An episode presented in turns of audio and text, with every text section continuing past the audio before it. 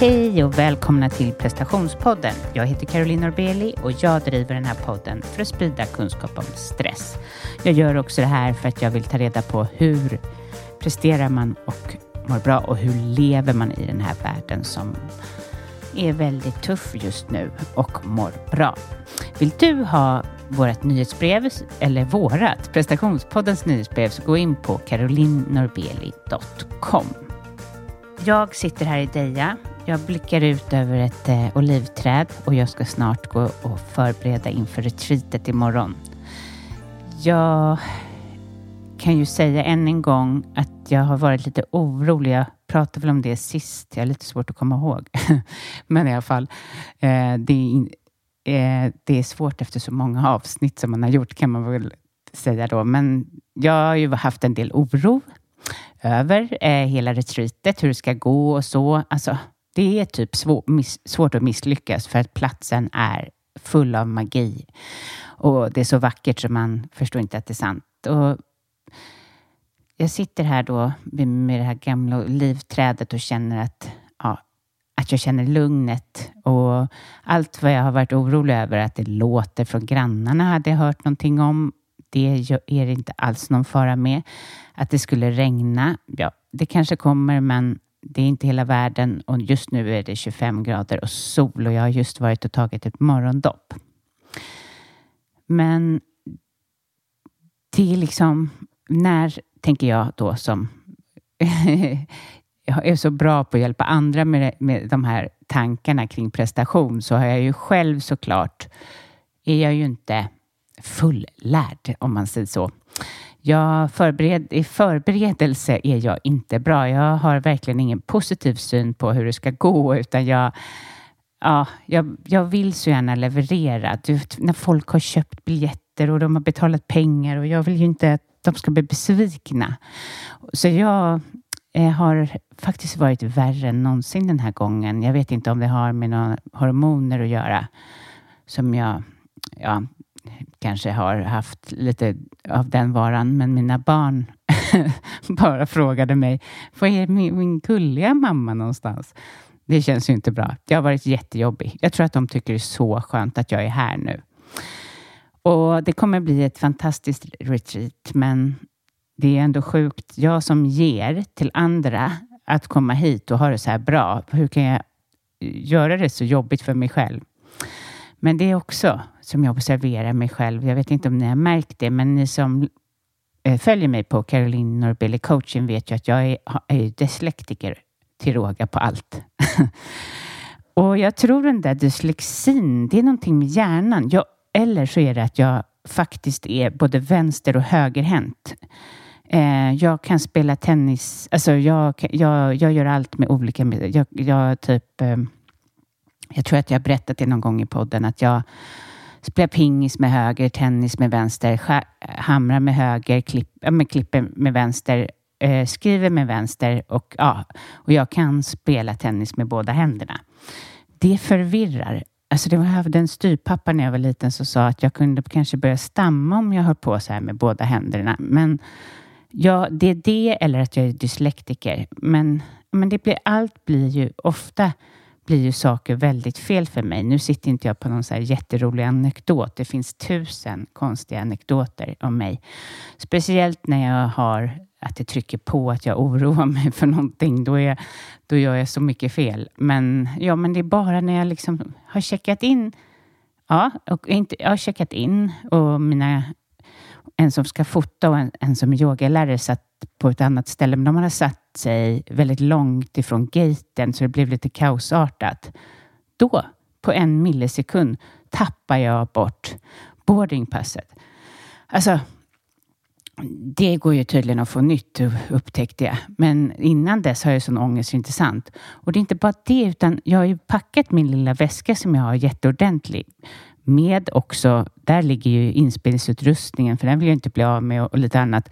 Till slut blir det bara ett irrvarv, så det är bara eh, själva eh, den här eh, ehm, micken typ hänger ut medan jag ska springa med mina vänner så att vi hinner till, till själva ja, eh, till eh, gaten. Och alltså, det här är en pytteliten grej. Och, och det, dessutom så läser jag inte heller på skyltar och sånt, utan jag ska typ hitta på ett intuitivt sätt. Eftersom jag har den här dyslexin så är det väl så. Eh, men alltså, ja. Um, ja, det har jag ju sagt i podden, men det finns många sådana där skrönor om mig och mina kompisar skrattar ihjäl sig för att jag gör... Jo, men häromdagen skulle jag ta taxi från tennisen. Jag tränar några i tennis och fick jag ta taxi hem, men då har jag ju bokat till Spånga istället för till där vi var. eh, i Täby då. Så då fick jag så straffavgift av Uber. Ja, det händer bara så, det händer mycket sådana saker. Och det skulle jag ju verkligen vilja intervjua någon. Jag vet inte om ni är så intresserade av det eller om jag har några vänner där ute som är precis som jag. Det är i alla fall både kul för andra men inte roligt för min man. Så kul för min omgivning för de har något att skratta åt och eh, lite jobbigare för min man. Men jag brukar oftast lösa saker i alla fall. Jag har blivit väldigt bra på det. Eh, jag har ju det var ju någon, någon gång jag åkte utan pass till Arlanda och jag fick göra temporärt pass, men då har jag lyckats tappa bort, det här låter ju helt sjukt, då har jag lyckats tappa bort mitt eh, kort. Alltså, så det här är inga pengar. Då är det en man som betalar 800 kronor utan att få någon garanti att få tillbaka pengarna. Och sen, ja, så hade jag även jag var jättetrött för vi hade små barn och skulle till min pappa i England och då hade jag även glömt toastkagen som han ville ha. Så jag fick hålla på och köpa från Sverigeshoppen, så här, eh, liknande alltså kopia på det han ville ha. Och det hade jag inte heller pengar på, men det satte jag på faktura. Så ni ser, man blir väldigt så här, eh, att vara disträ och ha den här läggningen och vad det nu är, om det är min vänster eller höger, att jag jobbar med båda, eller om det är dyslexin eller vad det kan vara för någon, eh, någonting annat. Så ja, lär man sig att fixa det in i det sista. Ja, nu ska jag gå ut och förbereda för min retreat så, eh, och, och känna lugnet och försöka lugna den här nerven av att göra, göra fel grejer. Eh, jag tror att det kommer bli jättebra helt enkelt. Eh, jag har fortfarande några platser kvar i min coaching, lite längre fram i alla fall. Och är det så att du vill skapa någon förändring, jobba med stress och prestation och eh, eller hitta vad du vill i livet så är du varmt välkommen att höra av dig till mig. Ehm, och du kan gå in på carolinnorbeli.com och signa upp. Jag kommer ha ett retreat, även om jag säger att det har varit den vidrigaste eh, tiden nu här i två veckor med massa konstiga tankar och stress. Så kommer jag ha det och det kommer bli jättebra den 17 till 23 eh, maj.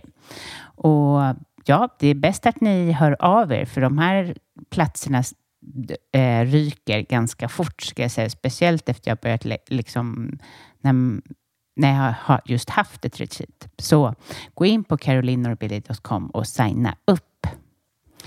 Till det här avsnittet har jag intervjuat en underbar person, Gabriella Picano. Hon är PT och eh, driver eget och eh, även yogalärare nu och mindful, eh, håller på med mindfulness och vi kommer prata kring det och att hon har lidit av prestation och stress tidigare och vi pratar ganska mycket just om prestation, vilket jag tycker är superintressant. Um, ja, lyssna till det här avsnittet fullt av kloka tankar från Gabriella. Wow! Nice! Yeah! What you're hearing are the sounds of people everywhere putting on Bombas socks, underwear, and t-shirts made from absurdly soft materials that feel like plush clouds. Yeah, that plush. And the best part? For every item you purchase, Bombas donates another to someone facing homelessness. Bombas. Big comfort for everyone. Go to bombas.com slash ACAST and use code ACAST for 20% off your first purchase. That's bombas.com slash ACAST. Code ACAST. When you're ready to pop the question, the last thing you want to do is second guess the ring. At Bluenile.com, you can design a one of a kind ring with the ease and convenience of shopping online. Choose your diamond and setting. When you find the one, you'll get it delivered right to your door. Go to Bluenile.com and use promo code LISTEN to get $50 off your purchase of $500 or more. That's code LISTEN at Bluenile.com for $50 off your purchase. Bluenile.com code LISTEN. Even on a budget, quality is non negotiable. That's why Quince is the place to score high end essentials at 50 to 80% less than similar brands. Get your hands on buttery soft cashmere sweaters from just 60 bucks, Italian leather jackets, and so much more. And the best part about Quince, they exclusively partner with factories committed to safe, ethical, and responsible manufacturing. Elevate your style without the elevated price tag with Quince. Go to quince.com slash upgrade for free shipping and 365-day returns. Normally, being a little extra can be a bit much, but when it comes to healthcare, it pays to be extra. And United Healthcare makes it easy with Health Protector Guard fixed indemnity insurance plans. Underwritten by Golden Rule Insurance Company, they supplement your primary plan, helping you manage out of pocket costs without the usual requirements and restrictions like deductibles and enrollment periods. So when it comes to covering your medical bills, you can feel good about being a little extra. Visit uh1.com to find the Health Protector Guard plan for you.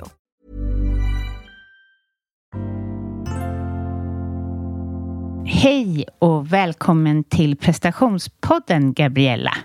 Hej och tack så jättemycket. Ofta när jag intervjuar någon så har jag ju ingen relation, tidigare relation, men det har ju du och jag verkligen. Ja. Ja, jag vet inte om de minns, men vi hade ju ett projekt ihop där vi gjorde träning och meditation. Mm, precis, hur man kan träna efter utmattning och så. Ja, precis. Eh, det var jättekul. Och även ställde jag väl frågor till dig om utmattning i podden. Just det, det hade Ja. vi också. Ja, Ja. vi hade en liten sektion där. Så man kan säga att du är tillbaka Jag är igen. tillbaka. Vilken ära. Vad, eh, berätta för lyssnarna, va, vem är du eller vad gör du? Det är två olika frågor. Ja, jag kan börja med vad jag gör. Eh, Jag jobbar som personlig tränare och eh, yogalärare och eh, mindfulness coach. Så man kan säga att jag jobbar med kropp och själ. Hmm. Gud vad härligt. Och om vi backar bandet, eh, för jag vet ju eftersom vi känner varandra att du, det är inte vad du har gjort alltid. Nej, precis. Det började med, eller jag har gjort allt möjligt, men den Ja. första riktiga jobbet var eh, inom PR-branschen. Så jag läste kommunikation på universitetet och sen jobbade jag med PR, både på byrå och på ute hos kund, som Mm. man säger.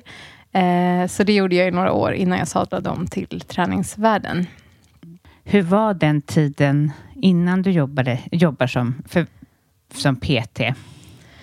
Ja, det var... mm, Alltså det är två väldigt olika världar och det är kul för många som är inom min bransch nu med träning eller yoga, coacher, kommer från marknadsföring eller PR. Så jag har analyserat lite vad det kan vara. Det kan nog en blandning av att eh, man är väldigt nyfiken på människor. Man jobbar ju mycket med psykologi och så när man jobbar med kommunikation och marknadsföring.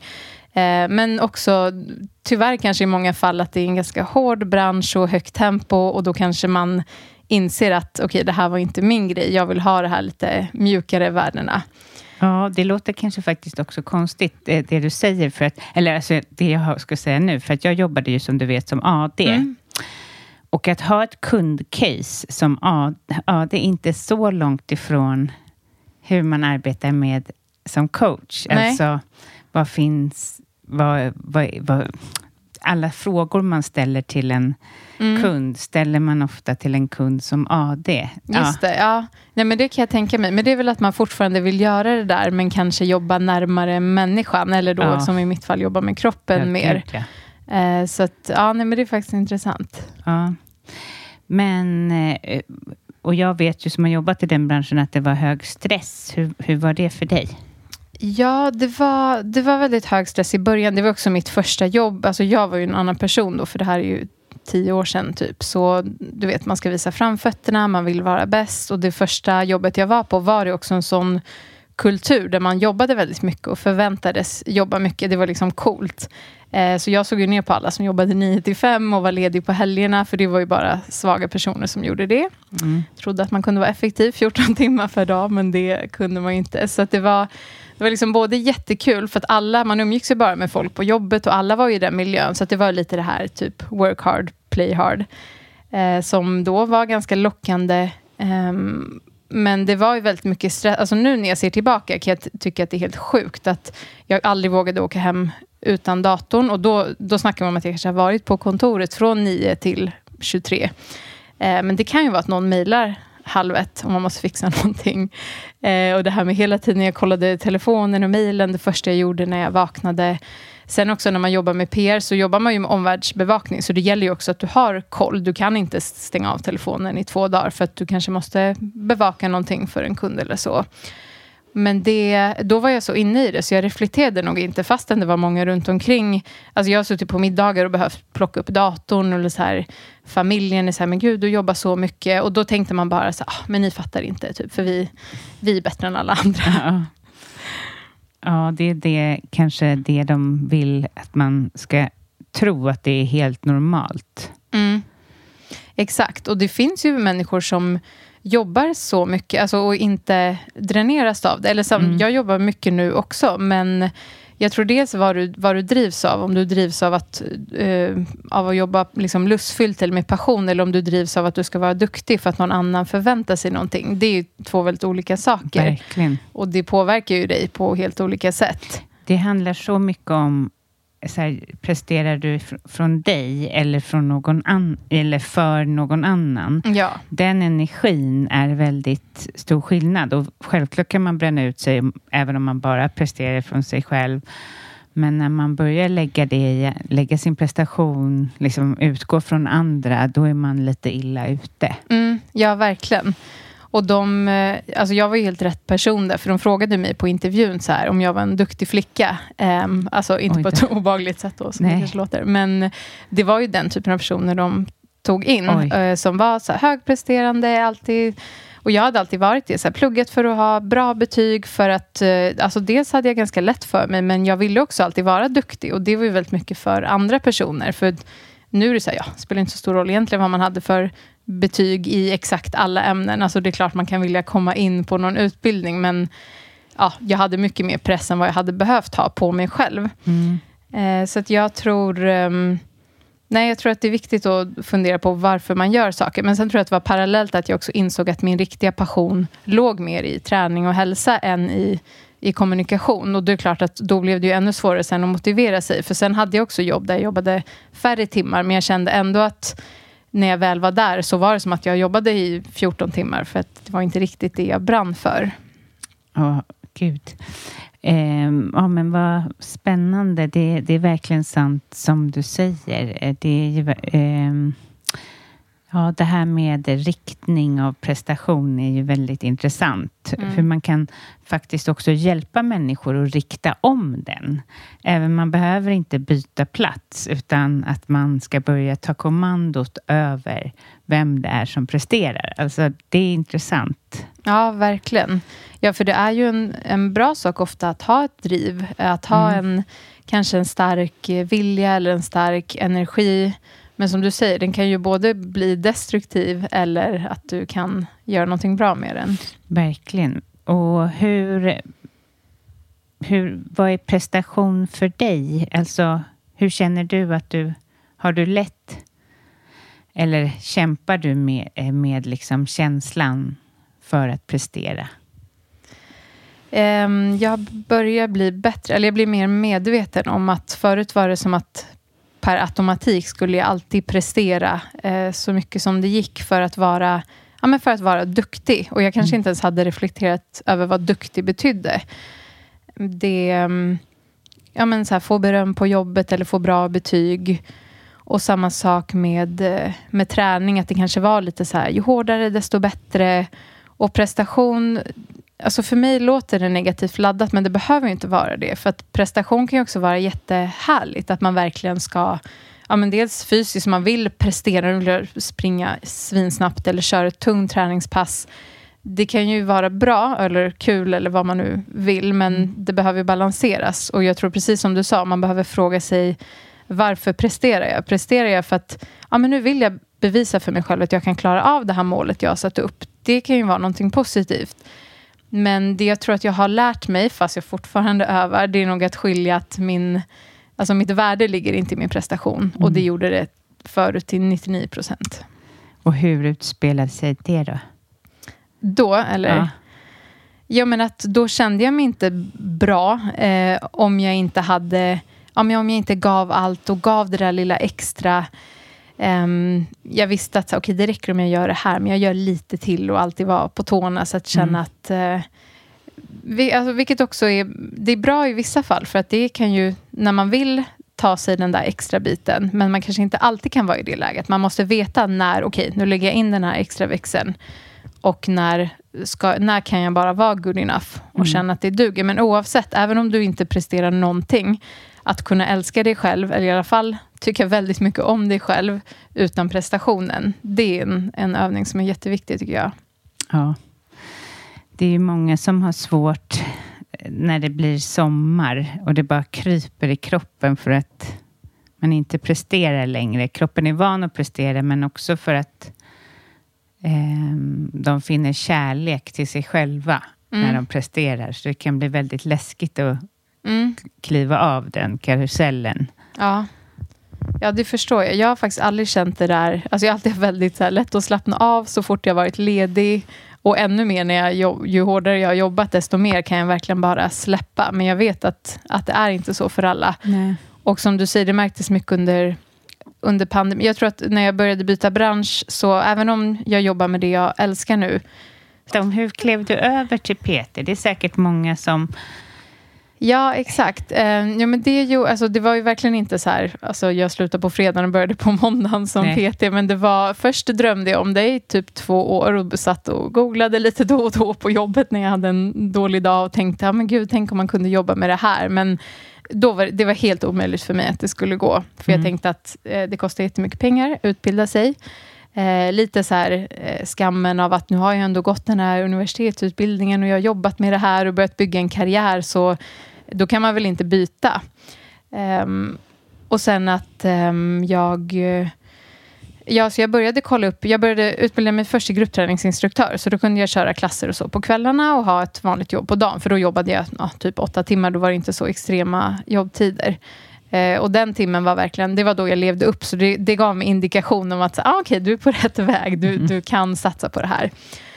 Och sen tror jag att det, ja, men dels att det skavde så pass mycket att jag kände att jag kan inte vara kvar i den här branschen för alltid, i alla fall som jag känner nu.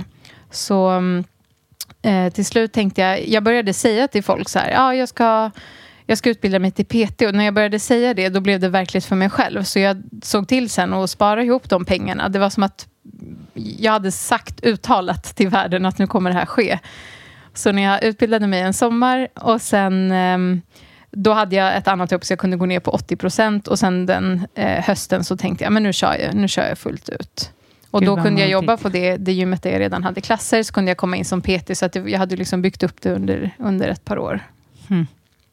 Gud vad härligt, vad modigt. Och det är precis på det sättet som jag förespråkar, att man inte klipper, utan att man, om det går, mm det är de säkert trötta på att höra, jag vet inte, men gurkar över, det är så bra. eh, ja, det är för att eh, ja, om inte en gurka, om, inte, om den rycks från sin planta blir det ett märke, men om gurkan faller på, från ah. plantan när den är mogen så blir, är den hel. Och det är ja. lite samma. Du hade ju upplevt jättemycket stress om du hade bara slutat på ditt jobb, ja, börjat ja. i det lilla, skaffat någon kund, inte vetat och mm. hej och hå. Ja. Så ja, vad roligt. Normally, being a little extra might be a bit much, but not when it comes to healthcare. That's why United Healthcare's Health Protector Guard fixed indemnity insurance plans, underwritten by Golden Rule Insurance Company, supplement your primary plan so you manage out of pocket costs. Learn more at uh1.com. Burrow's Furniture is built for the way you live. From ensuring easy assembly and disassembly to honoring highly requested new colors for their award winning seating, they always have their customers in mind. Their modular seating is made out of durable materials to last and grow with you. And with Burrow, you always get fast, free shipping. Get up to 60% off during Burrow's Memorial Day sale at burrow.com slash ACAST. That's burrow.com slash ACAST. burrow.com slash ACAST.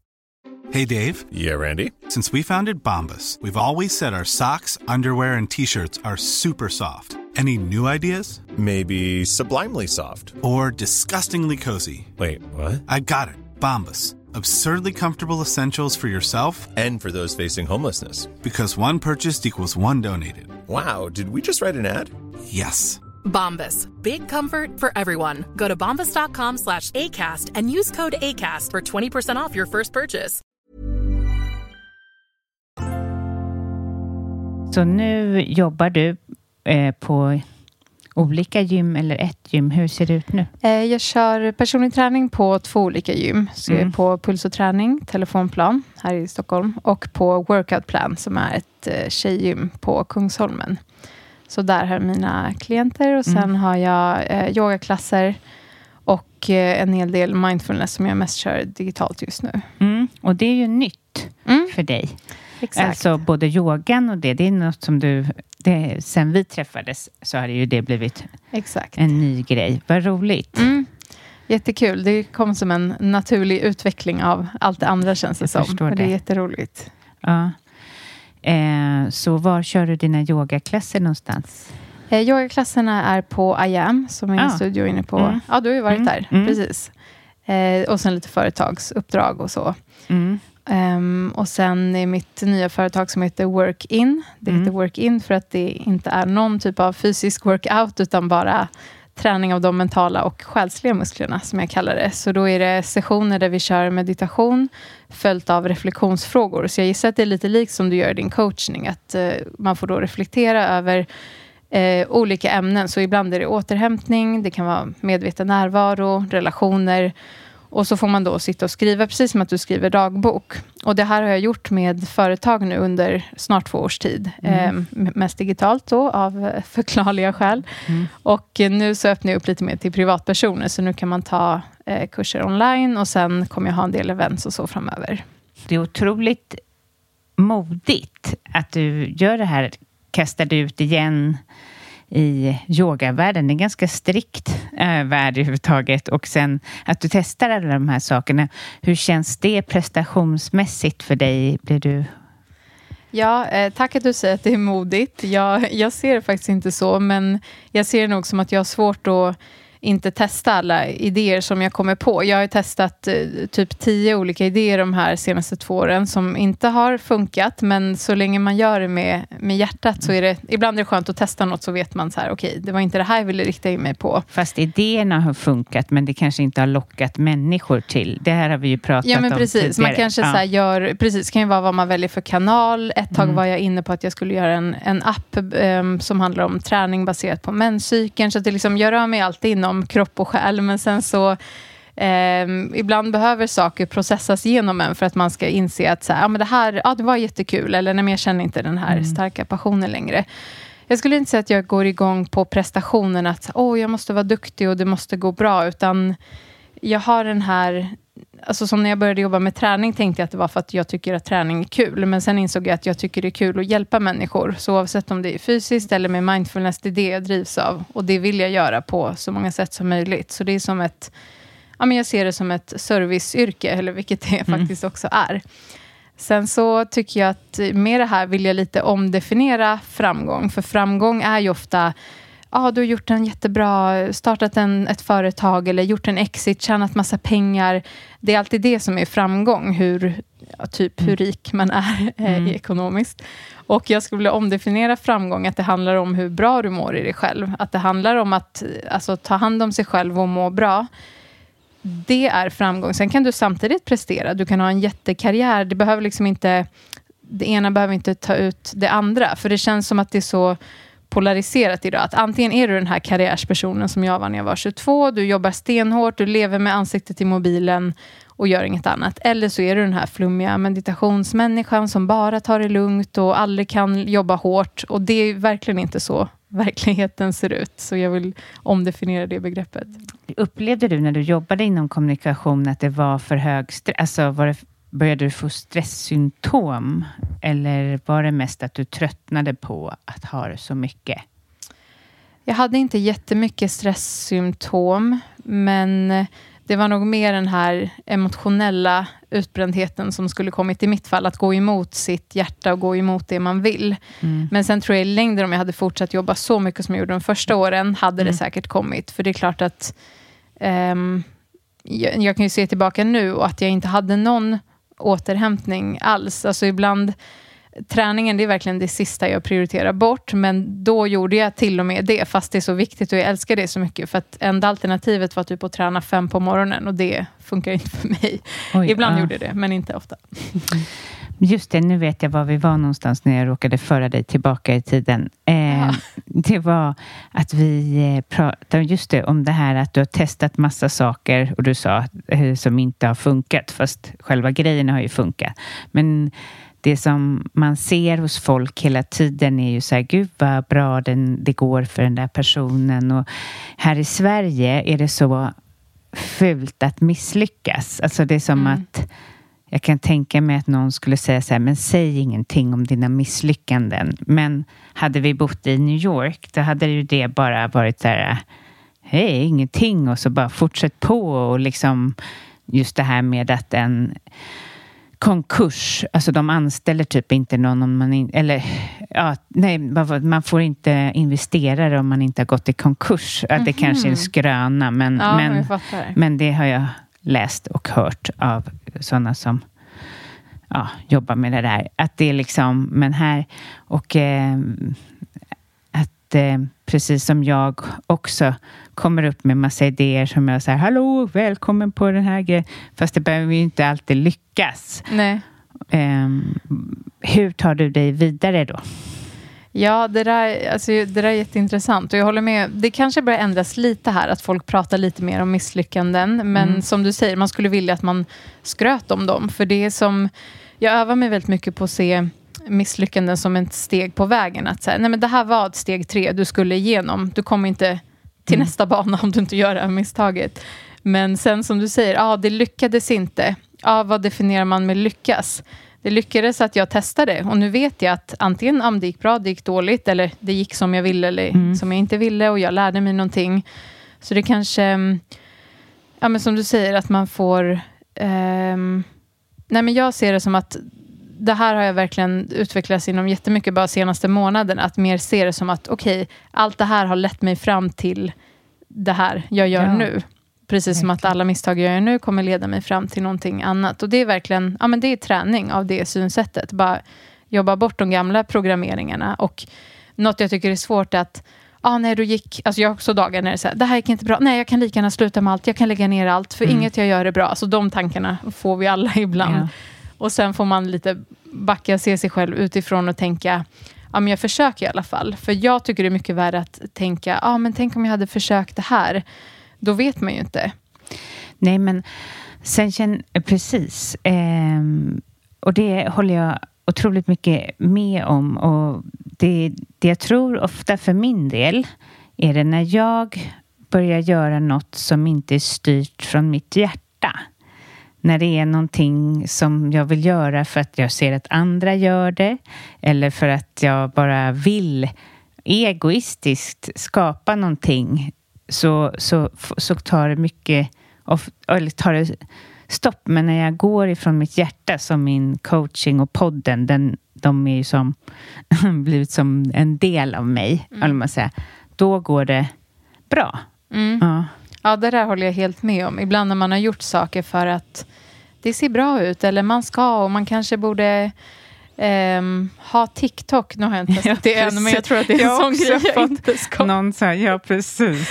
Alltså, det verkar ja. vara jättebra. Och det är så här, om det kommer från en, som du säger, om det kommer från hjärtat och inte från egot, då blir det oftast bra.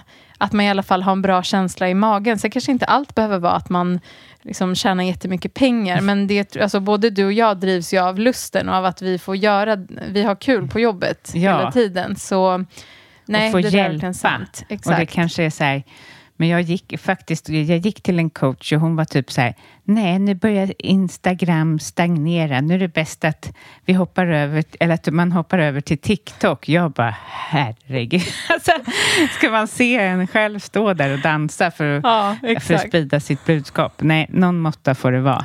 Ja, jag känner inte att jag är där nu, att jag kommer så här, mima till något citat. Men man vet aldrig, som Nej, sagt. Precis, precis. Lusten kanske driver en dit. Exakt. Men eh, ja, sen du och jag träffades eh, så, för vi gjorde ju tillsammans den här då med mindfulness. Jag gjorde meditationer och du träningsövningar och det var ju fantastiskt. Eh, och vi hade så kul ihop. Men eh, sen efter det så har ju du då studerat till både mindfulness och yoga. Du måste ju ha gått igenom en resa, alltså resan för mig när jag pluggade till yogainstruktör är bland den största utvecklande resor jag någonsin har gjort. Pluggmässigt självklart, men också kanske i livet på Yoga Yama. Ja. Ja, det är det. Och jag känner att jag är på den resan fortfarande. Alltså, Du kan lära dig alla... Såklart har jag en väldigt tacksam grund för att jag har, Ja. kan anatomin och liksom har instruerat så många år redan. Men det är en ny värld och jag tycker om den för att den kopplar ihop det själsliga mycket mer med kroppen. Men det är verkligen... Det säger till och med de som har varit yogalärare i 30 år, att de fortfarande är elever också. Så jag känner Ja. verkligen att jag är i början av den resan. Men det är jättespännande. Men är det inte också något med yogavärlden som vill att man ska känna sig liten som yogalärare? Är det så? Jag har inte reflekterat så mycket över men, det. eh, det. Så var det för oss. På, alltså att man, man ska veta att man inte är jätte... är Man inte är där. Det fick Nej, man ju hela precis. tiden veta. Att man har jättemycket långt att gå. Ja. Alltså det är inte som så här, hej jag har blivit PT, jag pluggade. Utan att det, det, var, det är lite hårt så. Ja, det är väl mer det här, alltså kanske för att man ska inte tro att man är någon guru, för det finns Nej. ju även en del sådana inom yogavärlden som Ja. ja. säger, åh nu är jag den mest upplysta och lite Ja. så. Eh, så det är klart, som PT kan man också vidareutbilda sig, men eftersom det är mycket mer det här filosofiska i yogan, så Ja. är det som att du kan inte riktigt bli klar. Men eh, jag har inte upplevt det så mycket än, men jag har inte varit lika länge i den världen Nej. heller. Men jag förstår vad du, Du ska menar. få det här se. att, precis, vänta bara. Eh, att man ska, alltså det är bra tycker jag att man ska behålla en viss ödmjukhet. Jo. Men det får inte heller bli då att så här, man blir För mig klappad på tror jag det huvudet. slog eh, bak, Ja, bakåt precis. av det lite grann. Fast jag älskar yogafilosofin. Vad är det i yogatänket som du blir berörd av? Eller? Mycket, men just att yogan är ju egentligen en filosofi om hur vi ska leva livet. Så mm, alltså, de asanas, de fysiska delarna, är ju bara en liten gren av yogan. Mm. Så mm, eh, det här men hur du ska vara som människa, att du ska vara en bra person och ta hand om dig, ta hand om eh, världen och andra människor. Men jag tycker nog framför allt att det, eller för mig hjälper det också att inte ta sig själv på så stort allvar. Alltså man kan distansera sig själv från, från sig själv. Alltså det är, jag förstår att det är svårt, för många, jag hör att många som tänker yoga tänker prestation, för det ska Mm. se perfekt ut, du ska vara vig, gärna smal, eh, du ska här, ah, jag ska bara yoga ett år, sen ska jag komma på din klass. Man bara, nej, alltså, du ska komma på klassen nu så att du kan träna dig, men man vill gärna vara perfekt. Och jag förstår det, för att det det är säkert många av oss lärare som också ger den bilden av att så här, åh, vi kan allting. Men Fast det gör nog inte du. Hoppas inte det, jag försöker. nej ja, det är bra. Du får liksom ha, vara en motpol till det här. Ja, men så här, en, man är en människa. Mm. Eh, nej, men så jag tycker om det här att man får öva sitt, eh, sitt eh, mentala synsätt. Eh, en av mina, eller min lärare på min yogautbildning, Sofia Lövstav, hon sa så fint att eh, flexibiliteten du behöver sitter i huvudet. Och jag brukar påminna om det på mina klasser. För Gud, istället för att säga, åh, varför når jag inte ner med hälarna i golvet? Eller åh, varför kan jag inte eh, vara perfekt? Som jag också kan fastna i det tänket ibland. Ehm, men eh, att tänka att så här, okej, men det här tränar du ditt sinne. Vart kan du ta dig i sinnet? Det är så mycket mer intressant än kroppen. För kroppen kommer ändå ändras. Och liksom, så mycket. Verkligen. Verkligen. Och jag själv har spelat ganska mycket tennis och sen eh, får ibland inte riktigt plats med yogan som det är just nu, för jag styr, går på någon PT och sådär. Men då så började det göra ont i min rygg. Och så Mm. gjorde jag ett yogapass själv i, min, i mitt badrum där jag brukar... Så försvann det. Jag trodde att jag skulle liksom få något problem i Ja. nacken. Alltså hur vikten av att hålla upp, alltså det var verkligen vad min kropp sa till mig. Bara, Mm. okej, Så fin påminnelse. Ja, tack för den. Kroppen är smart. Ja, den är så smart. Ja. Eh, och mindfulnessen, hur... Vad ger den dig? Eller meditationen helt enkelt? Ja, den ger mig... ehm, alltså mindful, ehm, alla definierar lite olika, men jag ser meditation mer som ett, alltså själva aktiviteten, ett verktyg. Sen mindfulness kan man ju applicera i sitt vardagliga liv. Ja, att, man, ja, att man är närvarande i det man gör. Och det, det har jag övat ganska mycket på de senaste åren. Att ehm, inte, jag såg det nu när man går av, alltså när man går på T-centralen, när man krockar ju med folk för att alla går med huvudet ner i telefonen. Och bara en sån enkel sak att så här, jag behöver inte kolla i telefonen medan jag går. Det låter ju så banalt, men det är ett enkelt sätt att känna sig mindre stressad. Eh, inte riskera att falla ner på spåret och dö. Ganska bra anledning.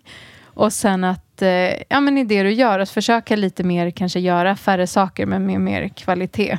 Och sen meditationen, om jag sitter i stilla meditation, tycker jag mer är ett sätt att, för mig är det oftast kanske att lugna ner mig eller försöka pausa någon tanke när man har fastnat i den här tanken som så här, okej jag har ältat den här nu 17 gånger. Det Ja. kommer inte hjälpa att jag ältar den Nej. 18. Kan jag bryta det här? Kan jag liksom försöka komma bort från huvudet?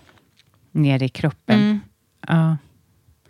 ja, för det är det det är. Alltså det här ältandet och oron som säkert många som lyssnar har. Mm. Det är ju att fastna i huvudet. Precis. Så vi behöver hjälpa oss själva att komma ner. Men ibland kan det vara så läskigt Mm. också, när man är i den här eh, rulliansen i huvudet. Ja, verkligen. Och jag tycker en bra väg är ofta genom kropp, alltså genom rörelse. Att Mm. någon form av träning eller fysisk aktivitet där du flyttar verkligen fokuset. Ja, men jag känner mina lår nu. Då blir det svårare att tänka på huvudet. Men ibland att, att vara stilla kan också hjälpa dig att kanske ännu mer fokusera på andetaget. Eller om, känna in, om du har haft en sån dag när man kanske har sprungit från det ena till det andra. Då behöver du kanske bara sitta för att du har haft ditt andetag uppe i bröstet och du behöver lugna ner Ja. andetaget. Och då kanske du inte behöver träning just då. Nej. Hur mottas det, din meditation? Hur, eller hur tycker du det är att lära ut det? Om man säger? Jag älskar det. Jag eh, älskar det lika mycket som jag tycker om att, att peppa en grupp till en, en klass som är väldigt eh, hög energi och intensiv, som jag har gjort i många år. Det finns något så fint i att få alltså, hålla folks energi när de får vila och bara och se vilket behov det finns av det. För jag tror att alla, eh, säkert många som lyssnar på den här podden, vi är så duktiga på att prestera. Vi kan pusha oss själva. Det, man kanske behöver en PT, men de flesta kan ändå prestera, både i träning och i jobb. Men att vad ska jag säga, pusha sig själv till att vila, det är så svårt för många. Och den tacksamheten som jag ofta möts av efteråt, man ser liksom på en persons ansikte, de är helt avslappnade. Mm. Och så kul om, när jag jobbar med företag, för då har de ofta en session, ja, men kanske under lunchen eller förmiddagen. Och det, jag har fått så fin feedback att det gör något annat med hela arbetsdagen sen. För att de har fått den här pausen och då pratar vi om alltså kanske 45 minuter totalt, varav vi har mediterat kanske en kvart. Mm. Men att det kan ändra ett, ett sinnestillstånd ganska fort, men du behöver hjälp ibland kanske. Du behöver guidning. Det är svårt att komma dit själv för många. Precis.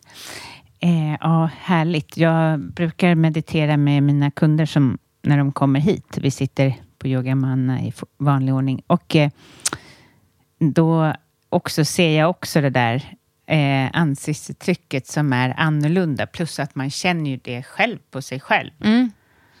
Verkligen. Det, det är som att vara på nytt född och helt plötsligt alltså går ifrån för att när kunder kommer hit och jag släpper ut en kund och det kommer in en kund till så kan det vara att jag nästan får lite svårt för att jag är så inne i ena kunden och ska ta emot den andra. Och Ja, det låter ju förstår jag. jätte- Ja, Nej, men men- jag förstår det Ja, så då att sätta sig ner sen och meditera med den kunden som har kommit, då bryter jag det och så får jag full fokus på Ja. Ja, det är som att man renar, tar så här, rena- nytt blad. Exakt, ja, ja, jag salvia. kommer börja med salvia här. Nej, men det, det är sant. Och det är fint att vi, vi behöver det så mycket. Men jag tror att det är svårt. Många som, ja, ah, jag har testat meditation hemma eller med någon app. Men ja, det var svårt första gången för man har så mycket tankar och då mm. slutar man. Men att man får påminna sig själv om att det också är träning. Att, och det är, det är så för mig också många gånger, att det är för mycket tankar, men då tänker jag bara att då kanske det gör ännu mer nytta just den gången, även Precis. om det inte kändes så harmoniskt. Det gör inte alltid det. Nej. Men det är en bra övning att tänka att meditation inte heller prestation, att du inte behöver känna dig som Buddha varje gång, för att det är inte så. Vi är människor, men vi behöver få de där pauserna som vi nästan aldrig har. Precis. Precis, ja verkligen. Nej, man blir ofta blir man istället rädd för hur mycket tankar man har i huvudet och hur gärna man inte vill sitta där. Eh, och sen Exakt. går tiden så smälter man lite och sen är man glad efteråt. Ja, ja. precis. Jag förstår att man bara har sina tankar men inte är dem. Det här att mm. försöka... Jag brukade försöka observera mig själv och när jag när jag kan se så här, ah, okej, okay, ah, nu kom den där tanken och nu kom det där igen. Lite se sig själv som en vän eller som en annan person kan också hjälpa. Var inte du som hade något namn på din inre kritiker? Ja, just det. Klockrent. Men gud, jag kallar den typ Sven. Glenn. Glenn. Glenn. Ja, ja gud, Glenn här igen. Bort. Ja. Det brukar jag tänka på ibland. Ja. Att så här, ja, okej, okay, nu är du här igen och tjatar. Ja. Det blir mer, alltså man kan nästan lägga in lite humor. Ja, och att, Glenn här, kan ju även bara prata om ovidkommande saker som bara satt sig i sin hjärna, mm. som bara repeterar om och om igen. Något som förmodligen stör en, ja. något som gör en avundsjuk, något som, gör, något som påminner en om att man är människa och att man inte alltid har så goda tankar. Exakt. Och så går det som en loop. Ja. Ah. Då får man be honom ta en paus och ja, gå ut en Gud vad bra.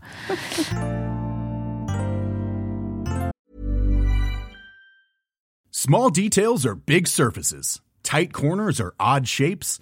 Flat, rounded, textured or tall. Whatever your next project, there's a spray paint pattern that's just right. Because Rust new Custom Spray 5 and 1 gives you control with five different spray patterns. So you can tackle nooks, crannies, edges, and curves without worrying about drips, runs, uneven coverage, or anything else. Custom Spray 5 and 1. Only from Rust Hi, this is Craig Robinson from Ways to Win, and support for this podcast comes from Invesco QQQ, the official ETF of the NCAA. The future isn't scary. Not realizing its potential, however, could be. Just like on the recruiting trail, I've seen potential come in many forms as a coach. Learn more at Invesco.com slash QQQ. Let's rethink possibility. Investco Distributors, Inc. Normally, being a little extra can be a bit much. But when it comes to healthcare, it pays to be extra and United Healthcare makes it easy with Health Protector Guard fixed indemnity insurance plans. Underwritten by Golden Rule Insurance Company, they supplement your primary plan, helping you manage out of pocket costs without the usual requirements and restrictions like deductibles and enrollment periods. So when it comes to covering your medical bills, you can feel good about being a little extra. Visit uh1.com to find the Health Protector Guard plan for you. Har du fortfarande många utmattade som kommer och tränar? Eller många kanske det inte är. Men...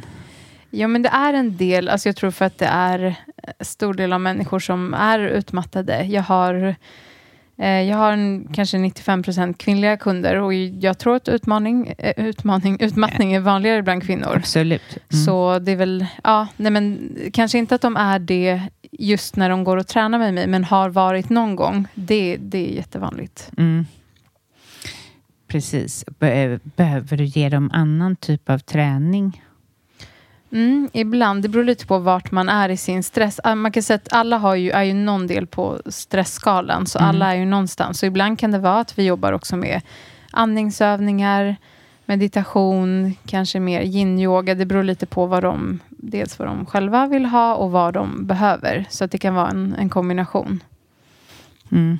Men det, och det är ju verkligen det är säkert många som lyssnar som undrar vad de ska träna och vad de är i för stadie och allt vad det är. Men mm. det gäller ju att inte pusha sig själv för hårt. Precis, det, gäller, det är ju kanske svårt ibland, men att lyssna på kroppen. Det, jag tror många som är utmattade har kanske tappat den kontakten med kroppen. Mm. Och jag tycker det är det allra viktigaste steget för oss alla, att få kontakt med vår egen kropp. Ibland är det att här, lägga händerna på kroppen, känna att man andas. Det kanske är att röra sig på något speciellt sätt, men att få kontakten in igen. Känna när du är hungrig eller mätt. Känna när du är pigg eller trött eller bara lat. Men har du, är du i en utmattning så skulle jag ta det lugnt med pulshöjande träning, för det triggar stressen. Mm. Och jag skulle, mm, om, om du inte känner att du litar på kroppen, ta hjälp av en tränare. Men ett bra generellt tips är att skynda väldigt långsamt och verkligen inte låta, bli träningen, låta träningen bli en prestation, som den kanske också har varit om du är utmattad. Ja, vad bra.